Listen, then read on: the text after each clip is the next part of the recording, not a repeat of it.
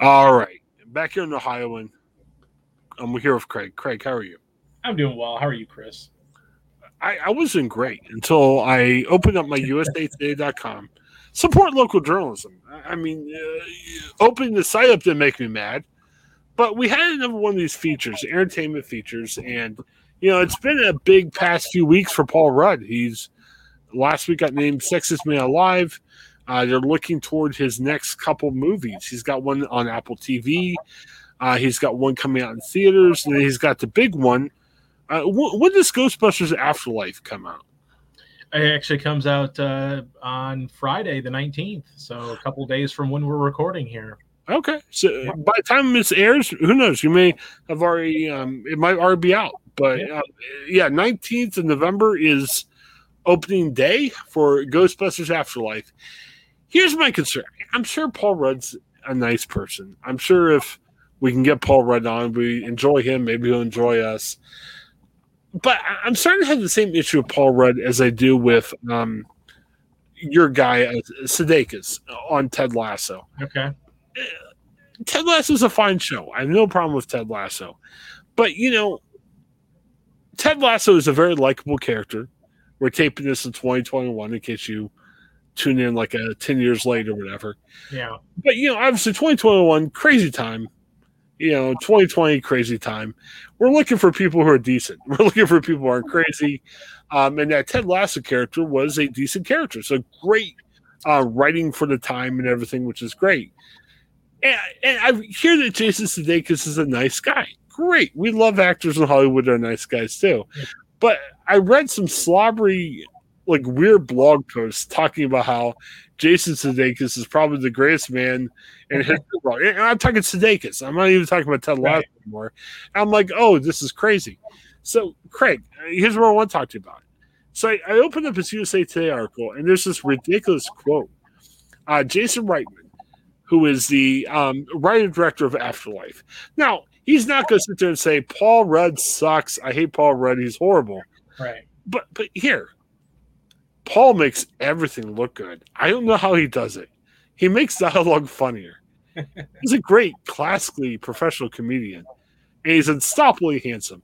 Now I'm sure the tongue was a little bit in the cheek, maybe at the end, because you know this was right after the sexiest man alive Right. why do we have to slurp these guys? Just say, hey, I've worked with Paul Rudd before. He's a good actor. He's my first choice. Hey, it's going to be a great movie. It's better that Paul Rudd's in it. Don't, oh, he makes everything funnier. I'm sure he doesn't. I'm sure there's some line. He's, he's had some bad days where, I mean, I get it. It's PR. Um, if you could get USA Today to use that quote, I guess you win because you did good PR. Yeah. But holy crap, what's going on, Craig? Yeah, I mean, I think a lot of it's just selling the movie. Um, I, I don't know that you have to sell it because it's diehard fans that of Ghostbusters are going to see it. Probably some will hate it because it's like, why do we need another Ghostbusters movie? But then you also want to try to sell like who you are and your working relationship. And I think it's you know it's very rare that you see actors or directors or anybody talk bad about someone on press junkets because you want to continue working and you want to maybe work with that person in the future because you know Jason Reitman's a very accomplished director doesn't really necessarily need Paul Rudd to sell himself as a director but he may be looking at it like hey I want to get paid good money to make movies that I want to do so maybe uh, making sure that Paul Rudd's on my team going forward is not a bad thing. Yeah, I get that. And I'm, I'm wondering too, like, you watch these interviews on like YouTube or on like a E or wh- wherever you're watching these on. You can tell that there's joking going on because, especially when you're interviewing celebrities, Yeah. th- there's stuff said in tongue in cheek. I mean, you're not interviewing politicians or something. I mean, they know we take this for what it's worth. You know, we're not sitting there asking Jason Reitman how to solve national debt. We're asking him about, you know, a fun question about a fun movie he did. Yeah. I'm wondering if some of that loses in the translation for the written word, if it's in newspaper or if it's in a online article like we are. I, I mean, I, I, would imagine if you're sitting there listening to that quote when he says he's amazingly handsome, I, am sure there was a ha after that or something. Right, right, right. That when you've seen that in print or online, right? Yeah, I mean, I, you know, that's that's one of the things. I mean, Paul Rudd's a comedian, and Jason Reitman has directed some very funny movies, and I, yeah, it's it's yeah. definitely tongue in cheek, and I, but I again, I I think genuinely when you say, hey Paul Rudd has never really, I've never heard anything bad about Paul Rudd. Now, I'm not saying that he doesn't have skeletons in his closet or that he's perfect. I'm just saying that in Hollywood, you know, reputation precedes you sometimes. And I don't know that I've really heard anything negative about Paul Rudd. He's pretty much one of those beloved Hollywood actors that I would venture to guess that if someone has a chance to work with Paul Rudd, they'll work with him because oh, I've heard great things about Paul Rudd. Now, obviously, they're trying to sell the movie, but I think I think genuinely, you know, there's a love for Paul Rudd. It's not just from the fans and people who love him. In a, in the whole, you know, sexiest man alive thing is. I, I don't know. I don't know that I agree with that, but whatever. It's it is it's fine um, you know, at the time, you know, a lot of those things they do the flavor of the week or the flavor of the year, the flavor of the month. And he certainly has it going on with Ghostbusters coming out a couple of weeks after that announcement.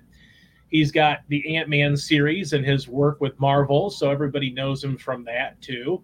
And you know, he's just kind of been one of these like aging backwards, kind of gracefully guys. And you know, I don't, I don't really care whether or not he's named sexiest man alive or not. I mean, I, in some ways, maybe they're, uh, you know, they're trying to, you know, anybody could pick some, you know, beautiful male model or whatever. So maybe they just decided, hey, let's change it up a little bit. You know, Paul Rudd's desired, and he's the it guy right now. So let's go after Paul Rudd, who looks younger than he did when he was 25 years younger. I mean, that's just right. crazy. So you know, I mean, it's just kind of all fun, and you know, I don't I don't think people I don't think the vast majority of people believe that Paul Rudd's the sexiest man alive, but right now he's sort of the it person. And uh, you know, I don't know how the negotiations work on that with doing cover shoots and stuff, but you know, I couldn't tell you who the the last year's sexiest man alive was or the two years ago sexiest man alive. It's just kind of like, you know, whatever. Spread the wealth a little bit, I suppose. Well, you get people talking and if you keep going with the same people, I guess it loses some flavor. So sure, yeah, put a little wild card in with. Yeah, Paul. this is this is completely different than I can ever recall. I mean, I the only two people that I can remember that were sexiest man alive were like George Clooney and um, Ben Affleck. Those are the only two people that I've ever remembered were named sexiest man alive. So, you know, in a lot of ways, it's uh, you know maybe change things up a little bit. Go with uh, the the nerdy romantic comedy guy that also happens to be ripped. I mean, obviously he's in great shape from his Ant Man series, so you know, why not change it up a little bit, something different this time? We, we're talking about it, right? Yeah, and we're looking for fun stuff to cover. I mean, yeah, this isn't going to be on CNN, but you know, let's have some weekly rankings on the E Network. You know, right now we're watching yeah. ESPN each week for where the top four college teams, and yeah, no matter how they rate them, you're going to have some arguments and everything. I mean, yep. you know, I work for a bunch of Ohio newspapers, and you know, Ohio State and University of Cincinnati are are close to challenging for that, and right. Whatever happens, we get some fuel mileage oh, out of writing about that stuff. So, yeah, it should be exciting. So I don't know, but no, it'd be fun each week. And yeah, you don't have to like weigh in each person or everything, but have some fun with it. You know, be like, hey, saw you on a National Enquirer picture wearing a goofy flowered shirt. You're going down the ranking one, or yeah, yeah. I mean, you, you don't have to do a serious like moral clause or you know. Yeah um, you know, you've cussed twice in the past week. You're going down or whatever. You, know, you don't need to do that.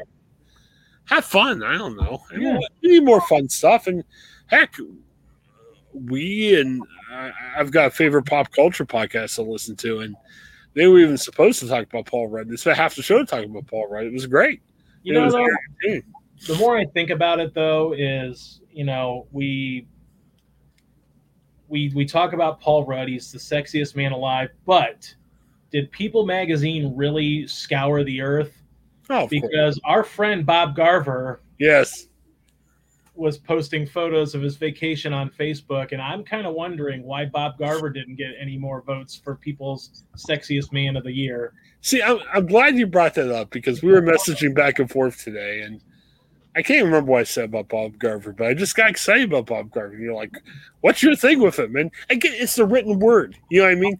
Now, from hearing what you just said, I'm like, oh, Craig was just joking. But uh, unless you put a little smiley face or something, you know, and, and, we're dudes talking to each other. Too many emojis kind of get weird really quick. But yeah, it, it just. I don't know. It, it's fun, and you know why not have a contest? Why not? Uh, you know, I, I'm sure you're not going to get all the huge celebrities to be on a reality show, but right, have some competition based show or something. I don't know. Definitely, there's a gold mine in there. I mean, we're doing right. reality shows, but everything else. Maybe, yeah. maybe you have some celebrities come in for like a two week reality show. You can tape it, you know, every day for two weeks, and you can run it one a week or something. I don't know. There's a bunch of fun stuff you can do. Right. All right. Well, thanks for checking out the Ohioan. Um, like I said, we still have all our other shows we just like to throw in some pop culture segments. Uh, we'll be back shortly. Have a good one.